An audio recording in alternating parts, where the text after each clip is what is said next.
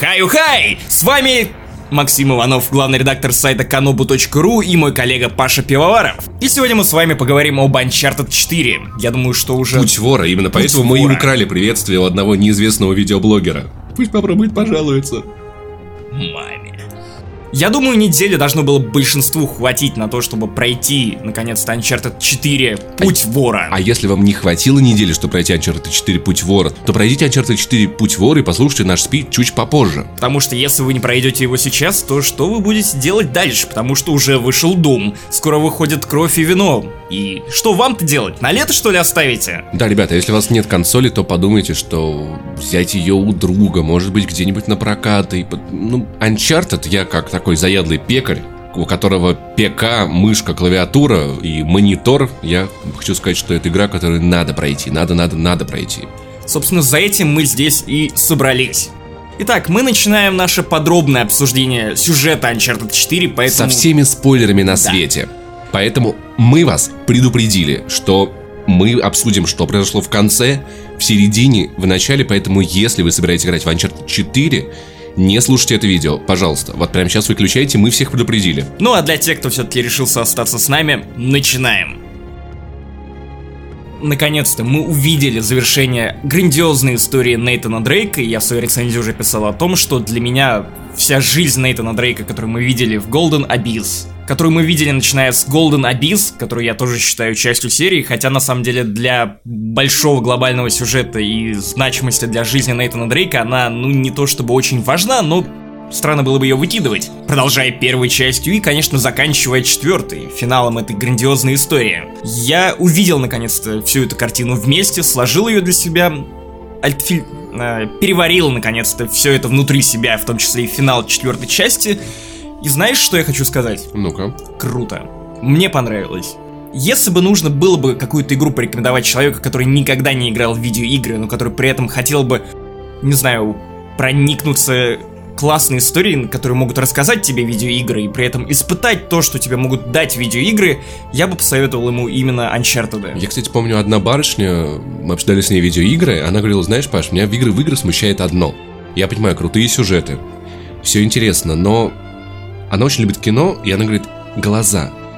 Ненатуральные глаза. Вот я смотрю в глаза героям видеоигр, я вижу, что они не настоящие. Я подумал о том, что Uncharted это тот случай, когда она заценила бы. Из-за всех этих нестагмов и вот мелких подергиваний зрачков, она это поняла бы, и вот как человек, который мало играет в игры, я бы действительно, вот Uncharted я бы советовал. Я не играл до этого ни в один Uncharted. Я пытался играть в первый, как-то мне не пошло, мне все посоветовали второй, я такой, ну что-то как-то потом, и как-то упустил момент, в итоге вышла четвертая часть, и я не успел пройти Nathan Drake Collection, и решил, что ну, хрен с ним, дай-ка я попробую отсюда поиграть. И мне игра понравилась очень-очень-очень. Это было красиво, это было феерично, это было восхитительно, и, ну вот знаешь, чуточку, если мы уже обсу- обсуждаем сюжет, я ждал больше грязи в конце. Вот концовка, она почему-то... То, то ли репутация Last of Us меня как-то подтолкнула, и вот это конец вора, и нагнетание. Потому что я сидел, я уже... ну, У меня, у меня были платочки подготовлены, носовые, чтобы, если что, слезки вытирать, потому что я ждал какого-то ада, какого-то вот какой-то переживательности, чего-то такого, а в итоге получил какой-то такой Голливуд слащавый, что даже немного расстроился, если честно. Ну, знаешь, я тоже писал об этом эффекте в рецензии, что это нагнетание обстановки нужно было с единственной целью Нагнести заставить обстановку. тебя переживать за главного героя Ну, и типа, его что друзей. случится, что случится, да, да, что да, потому что случится. в прошлых частях ты прекрасно знал, что Нейтана Дрейка не убьют. Потому что Нейтан Дрейк неуязвим. Его не берут пули, его не берут рушащиеся ему на голову церкви, его вообще ничто не берет. Поэтому ты особо и не переживал за него, потому что ты знал, что он этот чувак, который вы, выбрался из поезда, который висел над пропастью огромной. Это чувак, который пережил падение с самолета в третьей части. Что, что вообще его может убить? Чехотка. Хламидии! Да едва ли. Четвертой части было жизненно необходимо заставить игроков переживать за то, что произойдет с их любимым героем. Я думаю, во многом поэтому пригласили заниматься четвертой частью именно режиссеры и сценаристы The Last of Us. Игра, которая по своей драме, наверное, превосходит любую другую игру в игровой да, да, индустрии. Поэтому они заговорили о том, что да, Uncharted 4 станет мрачнее. И так Но и он вышло. правда стал мрачнее, да. Но да, да. не растеряв при этом своей, знаешь, легкомысленности, легкомысленного приключения, которое подхватывает тебя прям с самых первых секунд и несет, несет, несет по этим американским горкам. Ну, кстати, меня очень позабавило, что если раньше Нейтан Дрейк всех, всех вок- вокруг подкалывал, типа, короче, ему руку отрубил или типа того, сейчас наоборот все происходит. Сейчас Елена притворяется мертвой, чтобы он переживал. Сейчас Сэм его также разводит. И вот как он попадается на свои же вот эти Ах, вот развел приколы. на 15 лет. И было бы классно, если бы Сэм пришел к нему и такой, а, чувак, попался. С- Сэм, Сэм, это ты? А, чувак, еще повелся 15 лет! Лошара. Думал, что я мертв, ну ты и лох! Теперь ты прячешься. И на 15 лет. Вот. Прятки вора. И на самом деле это очень забавно, и концовка получилась, ну, с... э, Вот этот переход через Crash Bandicoot, он был очень трогательный, это очень прикольно, очень прикольно. Хотя знаешь, что, что я понял? Crash Bandicoot полное говно. Что это за раннер, блядь? С айфона, это просто кошмар. В это реально люди Так это играли. один из уровней, который отсылает при этом еще к первому Индиане Джонсу, за которым Я также понимаю, гнался да, этот да, да. шар. Но в общем, мне, мне- мне это очень не понравилось. Отвратительная игра. Слава богу, что такие игры больше не делают. Вот. И переход был действительно очень крутой. Но знаешь, когда вот, вот дочь Нейтана и Елены идет, такая, мама, папа, вот этот пустынный остров, берег. И я такой, их похитили пираты. Убили, растер... Может быть, я просто «Игру престолов» пересмотрел, потому что я ждал, что сейчас она откроет дверь, а там ее родители мертвые, и она такая, я буду мстить. Но все получилось куда милее. куда милее, ну, не знаю, может быть, это моя проблема, вот того, что я ждал какого-то ада, каких-то кишков, какой-то крови.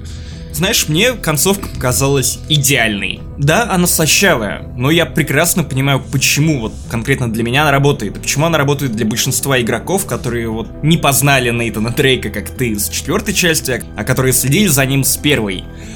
Это проще всего, скучнее всего, что может случиться с твоим героем, это смерть.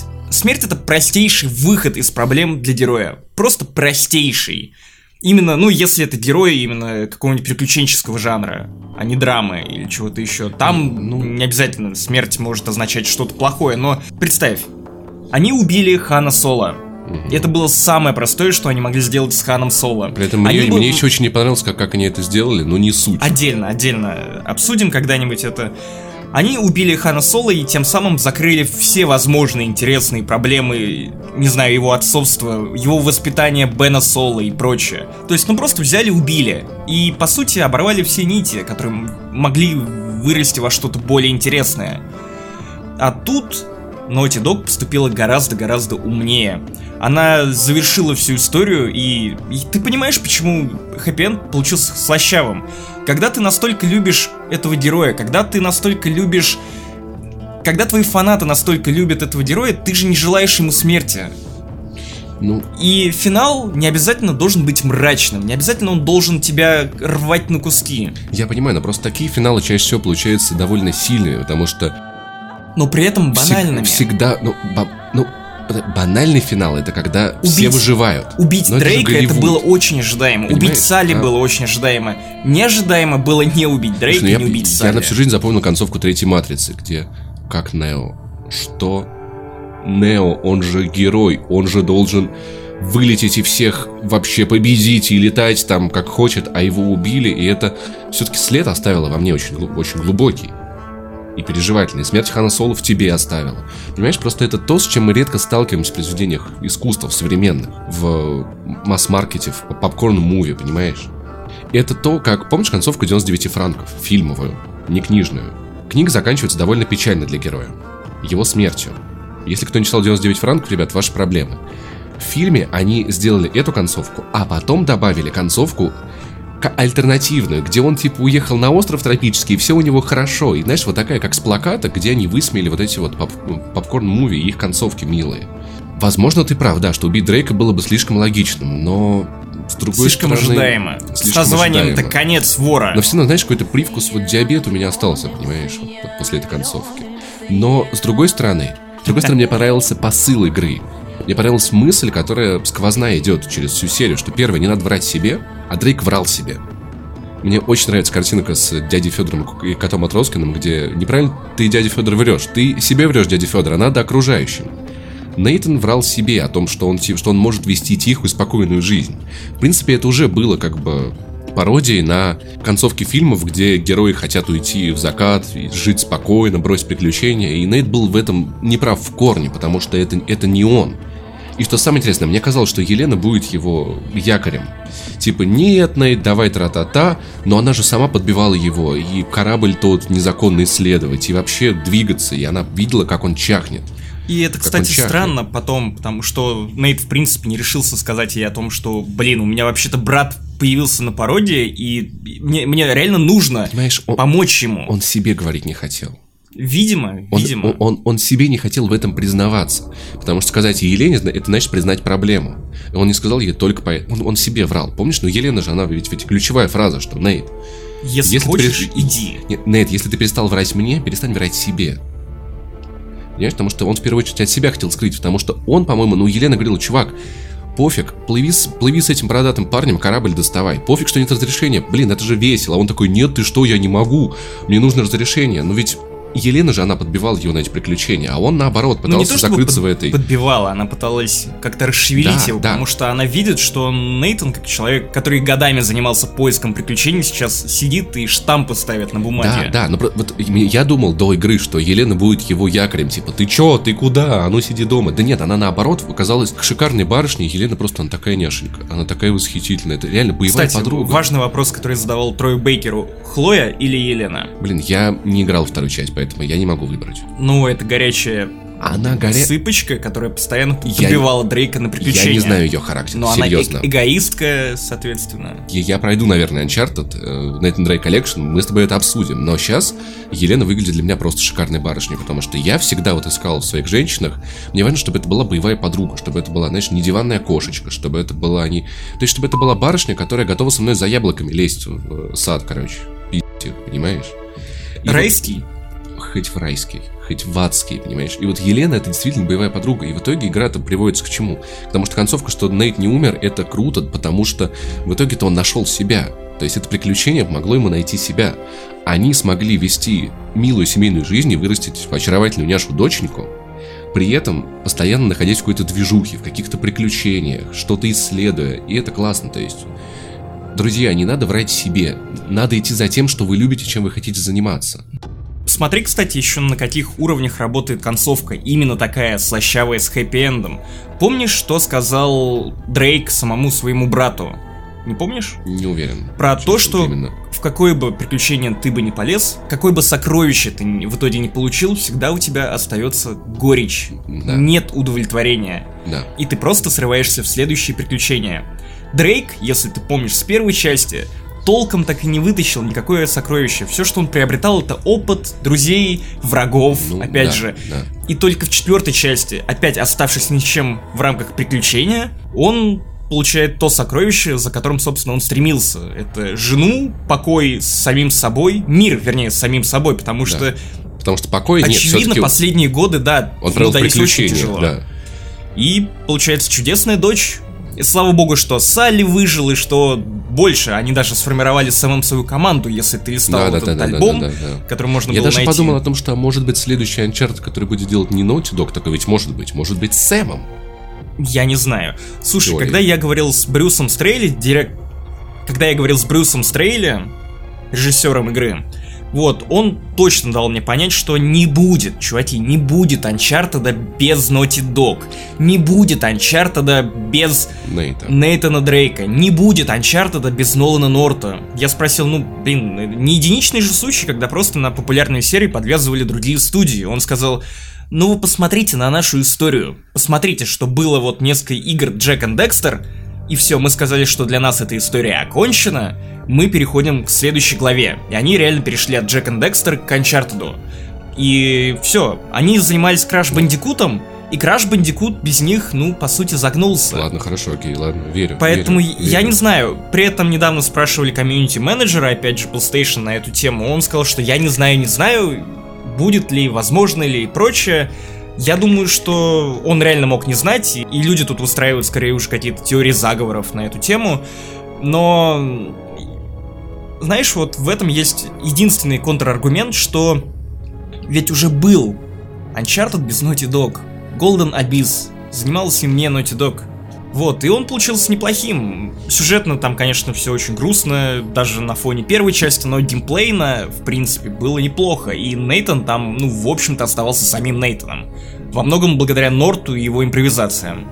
У Сэма как команда Салли, Дрейк продолжил быть исследователем, искателем по приключению. В этом, конечно, мне кажется, Елена ему очень помогла. Мне кажется, без Елены Нейтан не был бы Нейтаном. Потому что та поддержка, та его вера, ну, для меня это прям вот прототип вот моих идеальных отношений. Вот, если там... Давай будем как Ромео и Джульетта. Отравись, пожалуйста, сука. Нет. Давай будем как Нейт и Елена. Чуваки, которые реально вот друг за друга. Чем не... Знаешь, вот это прям вот, вот есть ванильная вот эта вот цитата, которая сюда вписывается идеально. Друзья, простите меня за ванильную цитату, но любят тупые девочки репостить себе эту фигню, не, не совсем понимая, что она значит, что если весь мир будет против моего мужчины, я буду стоять у него за спиной и подавать ему патроны. И вот это, это Елена, серьезно, вот, вот это она. Правда, их отношения таковы, что, вероятно, Нейт будет подавать, подавать ей патроны, патроны Елене. Да.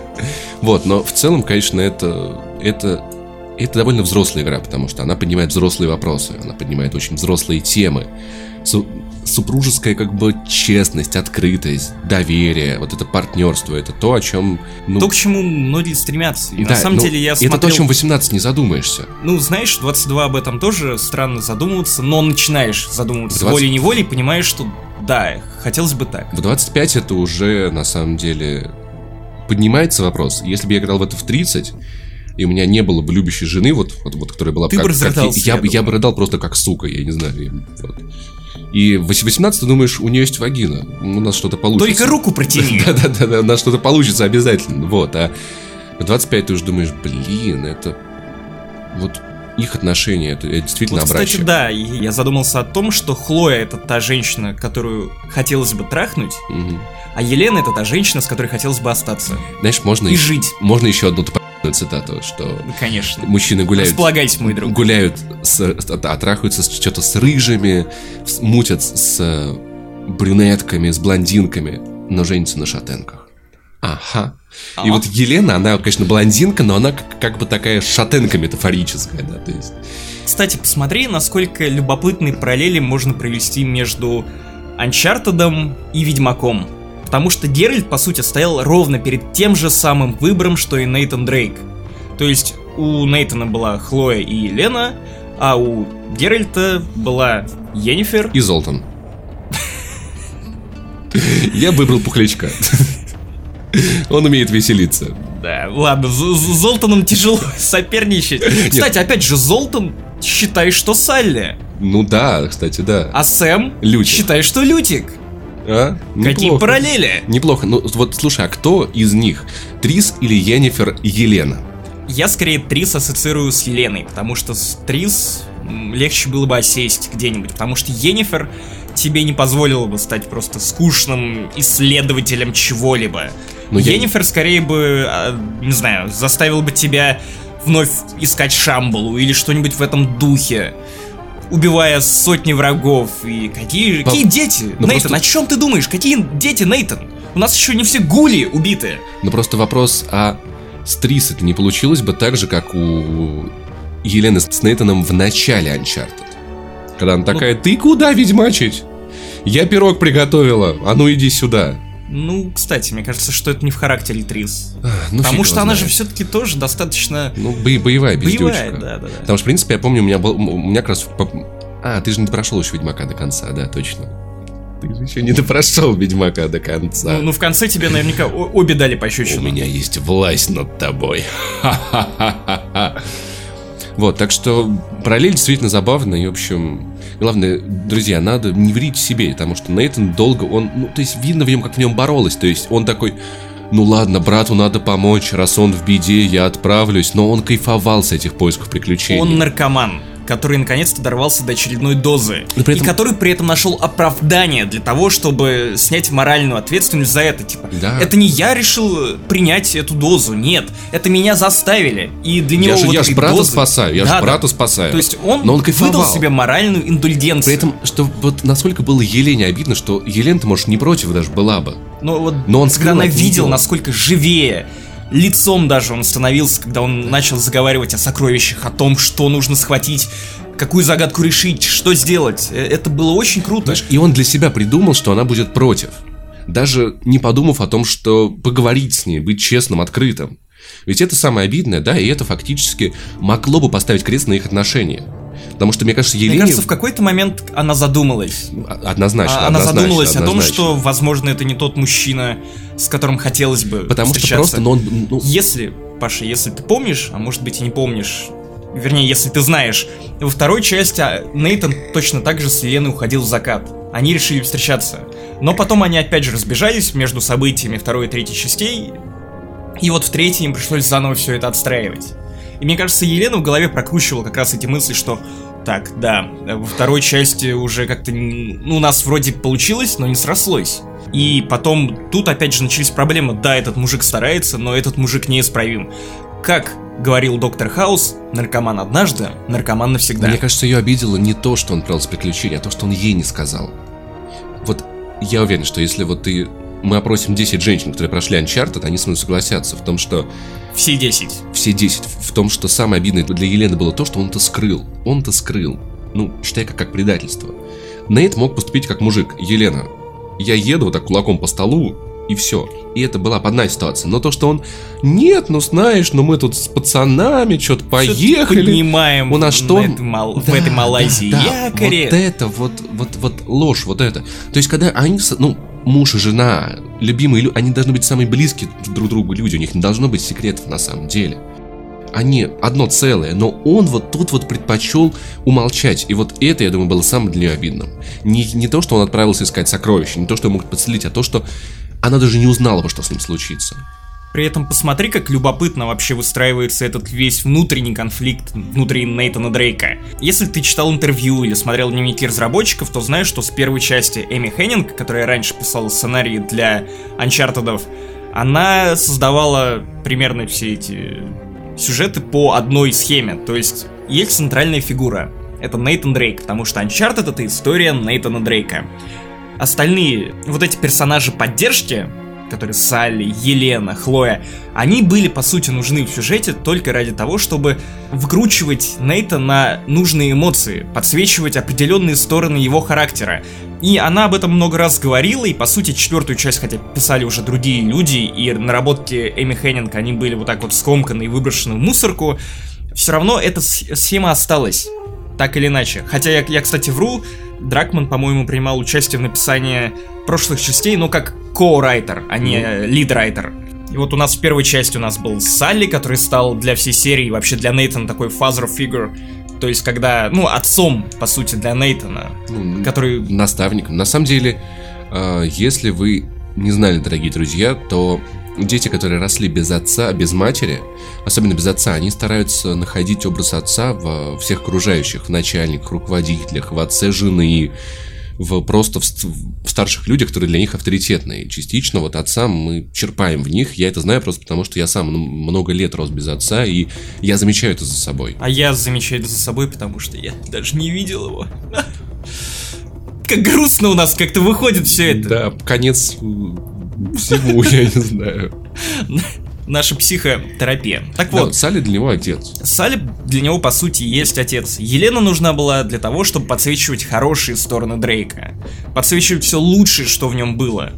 Его храбрость, его честность, его желание помочь, а не желание там просто схватить Наживы, сокровище. Да. Хлоя подсвечивала как раз авантюрные нотки Дрейка. То, что схватить сокровище, получить наживу, наплевать на остальных, кого-то бросить, кого-то подставить. Это было именно так. Сэм в четвертой части подсвечивают самую неприятную, пожалуй, сторону Нейтана. Это А. Его тягу к приключению, Одерж... наркоманству, одержимость. Одержимость. одержимость да, именно одержимость и невозможность остановиться. Да. Поэтому мне было очень приятно в, в финальных главах смотреть на то, что Нейтан все-таки в какой-то момент перестал поддаваться влиянию Сэма и скорее, знаешь, как-то включил самого себя, когда он, он решил абстрагироваться. Он-то перерос, он перерос. Он, он был как Кайло Рен на том мосту, когда решал вот пойти на сторону света или на сторону тьмы. Только в отличие от Кайла Рена, Нейтан выбрал светлую сторону. Когда, помнишь, э, Нейтан понял, что все, хватит, пора остановиться, Нахуй Сэм. Это говно, да. А Сэм тоже вначале, казалось бы, поддался этому влиянию, потому что на, в, в этот раз на стороне Дрейка были и, И Салли, и Сэ- Елена. Салли и Елена. Численный перевес был больше у светлой стороны. Но в итоге Сэм просто не мог остановиться. Эта одержимость, она еще сильнее, чем у Да. Нейтана. Они фактически вынесли как бы вот часть характера Нейтана в этого персонажа. И Нейтан прорефлексировал эту ситуацию через призму Сэма, собственно говоря. И Потому Да. что по большому счету, по характеру, Сэм дублирует Нейтана. И у нас получилось условных два Индианы Джонса в одном фильме. фактически отчасти поэтому у меня была вот такая мысль, так она проходила через весь Uncharted, что а может, а может быть Нейтан все это время был в коме? Есть, и он все это переживает в своей голове, потому что я бы не удивился, если бы в конце там просто камера отъезжает, Нейт все это время в капельнице, овощем, там Елена рядом плачет, а он там в голове шампул у себя нашел. И это объяснило И бы, опухоль. это объяснило бы тупых врагов или что- что-нибудь в этом роде, потому что то, насколько повторяют его черты все окружающие, это, собственно говоря, наводило меня на мысль того, что это может быть все в голове. Но нет, ну и ладно, ну и хорошо. Кстати, что ты думаешь о врагах, о которых мы еще ничего не говорили, Нейтана Дрейка? Ну, кстати, я... Не ИИ, Я думал о том, зачем они вообще нужны. Ради одной цели, просто чтобы подгонять Нейтана и все. создавать конкуренцию, Да. гнать, создавать ощущение А погони. Так, в большому счету, я невольно, невольно сравнивал Uncharted с Quantum Break иногда, потому что, ну, все-таки это обе экшен-игры, эксклюзивы, да, то есть игры, которые э, платформ-селлеры, ну, с игры, которыми ты, короче, ассоциируешь саму платформу. Да, да, и как бы это важно, это важное противостояние, потому что, но ясное дело, как бы все-таки, я думаю, по большинству пунктов Uncharted выигрывает однозначно. Одно Quantum Break получилось лучше, на мой взгляд, это сюжет, он более интересный. Он закрученный, потому что ну, сюжет Uncharted это Смотрите, мы нашли сокровище. Ой, это не сокровище, нам в другое место. Мы пришли в другое место. Смотрите, это сокровище. Нет, это не сокровище, нам еще в другое место. Смотрите, это... со- И, и так вот 10 раз, пока ты в итоге... Ой, смотрите, мы нашли... Да, это сокровище, но оно нам не нужно. У Quantum Break крутой сюжет. Quantum Break сделал редкое. Это офигительного злодея потрясающего злодея, глубокого, и ты не понимаешь, кому из них сопереживать. В Uncharted это все-таки болванка. Болванка, типичная болванка. Причем даже две. Две. Одна из которых не нужна совершенно сюжет. И я Вообще. Вот здесь я готов с вами поспорить, коллега. Сейчас я Погоди, мон- монокль свой Погоди, достану. сначала я объясню, почему А я с вами поспорю. Надин не нужна для сюжета. Ты, конечно, мне уже прооппонируешь. Я считаю, что Надин совершенно не нужна для сюжета. Я примерно понимаю, о чем ты сейчас скажешь, поэтому я постараюсь, как знаешь, на Versus батлах заранее флипнуть свой текст так, чтобы у тебя не осталось каких-то моментов, в которых ты мог бы со мной поспорить. Смотри, у нас имеется два главных злодея. Номинально главных. Ну, значит, Это Рейв? главный заместитель. Да, это Рейв и Надин. Мгм. Надин, по идее, нужна Рейфу для того, чтобы предоставить армию. В течение сюжета Надин не делает ничего важного для сюжета. Ничего, она пару раз лупцует Дрейка, просто ради того, чтобы кто-то лупцевал Дрейка, потому что сам Рейф этого сделать не может. Вообще, в эти, в в эти моменты мне было немного страшно, честно говоря, потому Она, что кстати, да, как... я понял, что Нейт сталкивается с тем препятствием, через которое он не может пройти. Э, это- нет, э, это согласен, сцены боевые с Надин, они прекрасны. Потому что И я, я такой сейчас... Сама Надин, кстати, мне понравилась. У нее такие руки сексуальные, я вообще не могу. А- Она не вообще, знаю, кстати, да, она крутая, очень она красиво крутая. анимирована, во-первых. Во-вторых, она внушает, ну, страх. В Да. этом смысле Надин... Я ее боялся. вот Надин серьезно. получилась ярче, чем Рейв. Потому что, знаешь, Будем честны. Мне это напоминает даже случай из детства, когда я ходил на карате, и меня поставили против девочки в спарринге. Девочка, она меньше меня, так- такая слабенькая, но у нее был пояс на три дана выше, чем у меня. И я такой, ну как я могу бить девочку? А потом я понял, что я никак не могу бить эту девочку, я могу только защищаться и все. И вот с Надин я пережил прям вот это детское ощущение, когда сейчас я наваляю этой суки. Такой, я не могу навалять этой суки. Что мне сделать? Я, я Не не- наваляй мне, сука! И- да, то есть, и это было страшно. Но это мог сделать любой наемник за нее, я согласен, да, там Да это даже быть любой не бугай. только не наемник. Смотри, по идее, обоих главных злодеев можно было слить в одного, потому что нам для сюжета Надин нужна, чтобы предоставить Рейфу армию. Если бы Рейф сам по себе имел армию, потому что это же сюжет, его не было до этого в Uncharted. Они могли придумать сразу что-то такое, что у него есть своя личная армия. И для сюжета это ничего бы не изменило. И когда в финале я увидел, что Надин просто берет и уходит, я подумал, что это очень тупо. С- э, потому что сюжетная линия Надин просто берет и обрывается. Вот просто она шла-шла-шла, я думал, что в конце она приведет это ружье выстрелит, что оно к чему-то приведет, но нет. она просто закончилась, оборвалась. Если убрать Надин из сюжета, если перекинуть эту армию на самого Рейфа, без сюжета ничего не изменится. Я уже знаю, о чем ты хочешь сказать, что, по идее, это зеркальное отражение Нейтана Дрейка и Сэма и их отношений только в рамках ага. вот сюжета, что да. Нейтан был готов уйти и бросить сокровища, Если а Сэм... Надин... Сэм, он же дублирует Нейтана, Сэмом тоже можно брать из сюжета. Он... Надин Нет, нет, показывает... Сэм становится главной движущей силой. Надин, понимаешь, это здравый смысл, который мог быть у Рейва. Если бы он ее послушал, он, он остался бы жив. Он остался бы жив и ушел с кое-каким количеством золота если бы он, это тот здравый смысл, с которым он боролся. В какой-то момент Надин была на самом деле его одержимостью. Они, они менялись ролями. Потому что в какой-то момент он выступал такой, таким более мягким, типа, эй, чуваки, мы сейчас к вам едем, а Надин такая, давай их всех сейчас убьем, прямо здесь. Потом они поменялись местами, и в финальной сцене Надин выступает здравым смыслом, как Нейтан выступает для Сэма здравым смыслом. И здесь была просто та же аллюзия, что как бы с двух сторон они, чтобы подчеркнуть, чтобы подчеркнуть одержимость Рейва. Понятно. Потому что последняя финальная драка, Нейт дрался самим собой, считай, со своей же одержимостью. Потому что у Рейва была такая же одержимость, какая была у Нейта.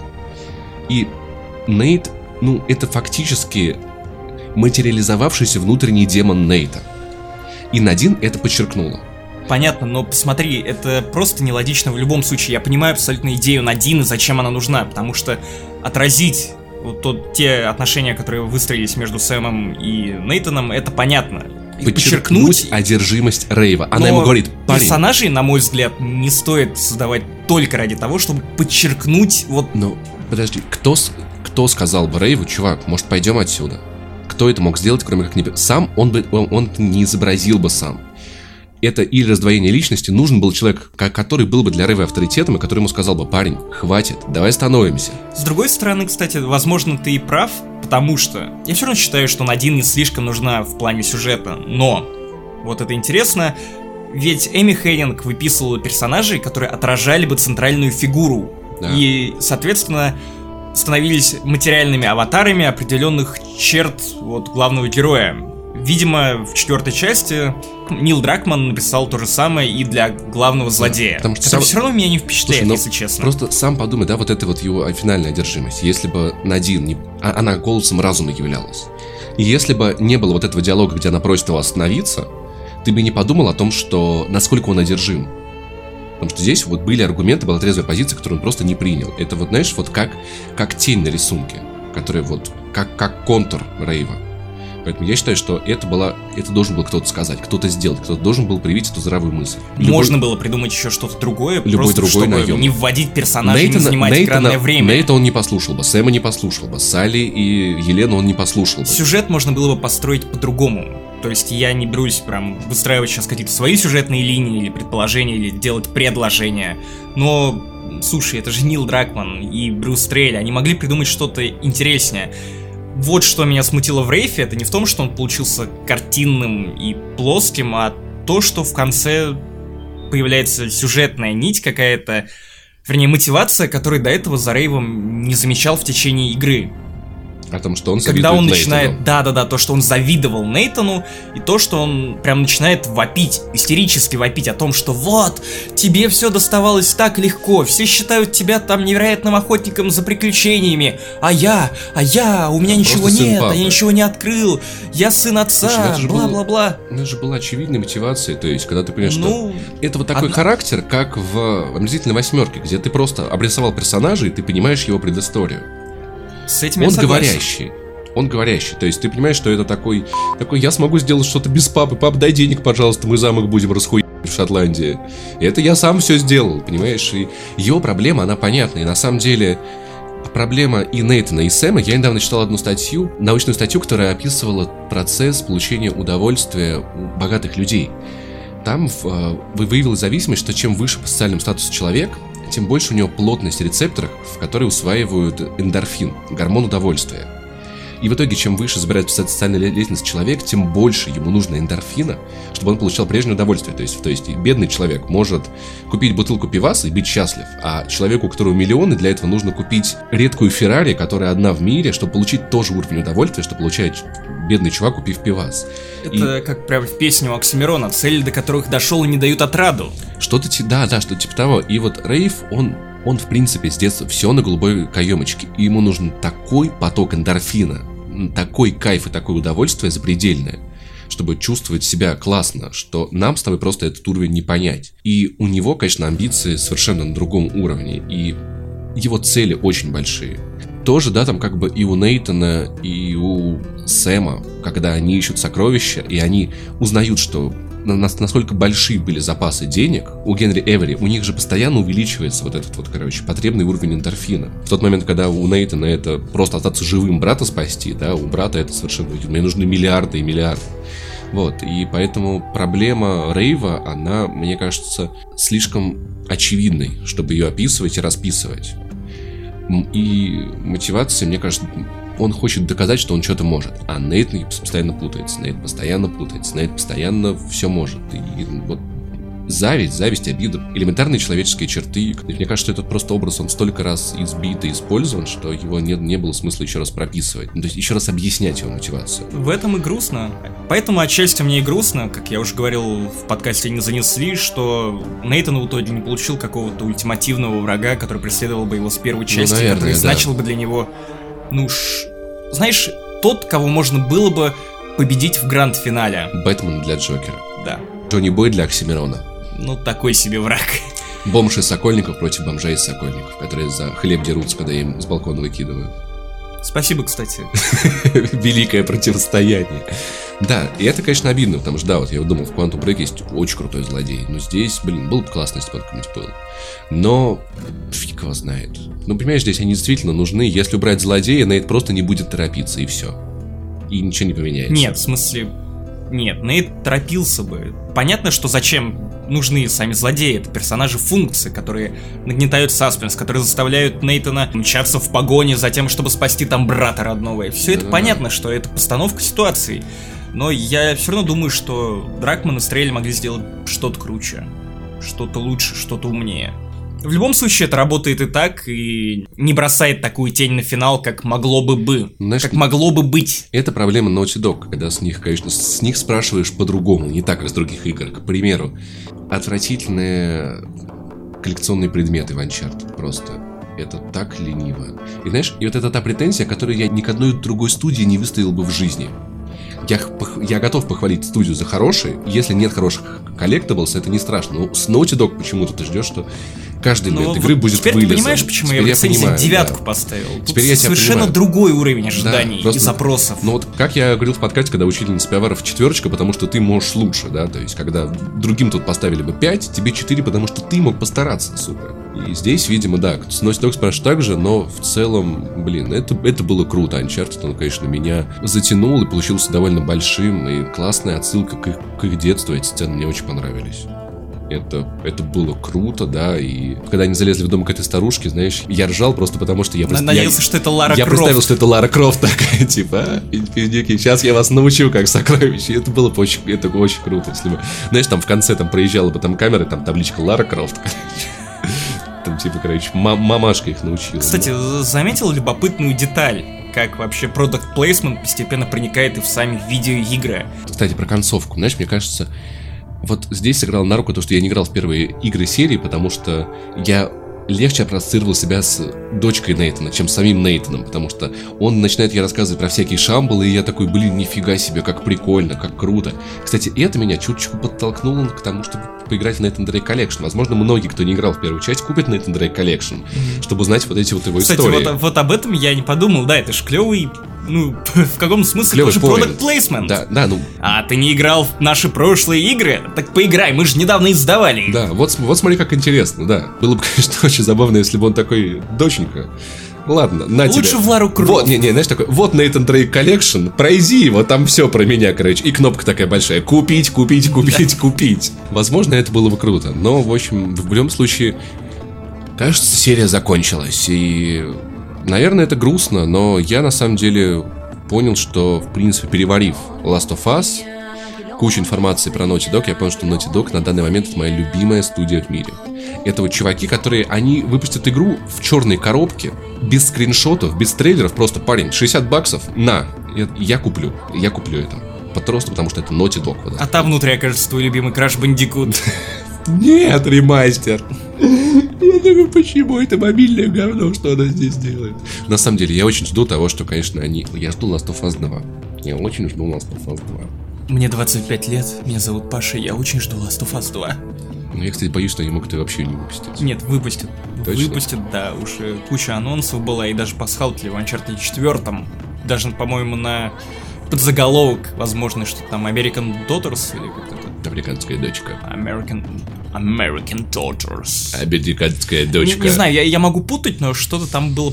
Что-то похоже, короче, там плакат был. Один из нас, дочка Америки. У нас все равно за- за- заголовок поменяет на что-нибудь. Пендосска дочь. Не одни из нас, но что там у пиндосов. Только на PlayStation 4. Я, я все сказал, что Я хотел тоже сказать. сказал абсолютно все. Мы как-то затянулись. Выш- У нас, смотрю, по сырью выходит 50 минут. Да. Вероятно, чистовика это будет минут 30-35. Посмотрим. Да, поэтому, в общем, друзья, мы были рады обсудить с вами.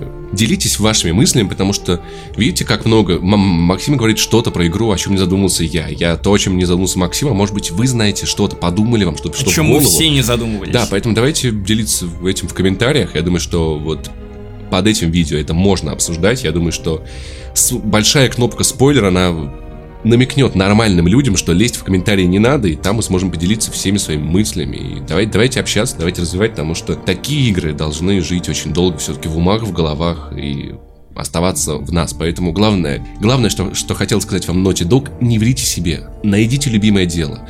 Занимайтесь им. Найдите замечательную женщину, которая будет вас поддерживать, которую будете поддерживать вы. И это будет самым классным. А также напишите в комментариях, нужны ли вам подобные аудиоразборы сюжетов главных игр этого сезона, потому что если вы не слышали, то то же самое мы делали по Firewatch. И если да, мы увидим ваш фидбэк, мы продолжим. Потому что нам есть что сказать, а вам есть что послушать. Итак, с вами был главный редактор сайта kanobu.ru Максим Иванов. И не главный не редактор сайта Канобуру Павел Пивоваров. Пока!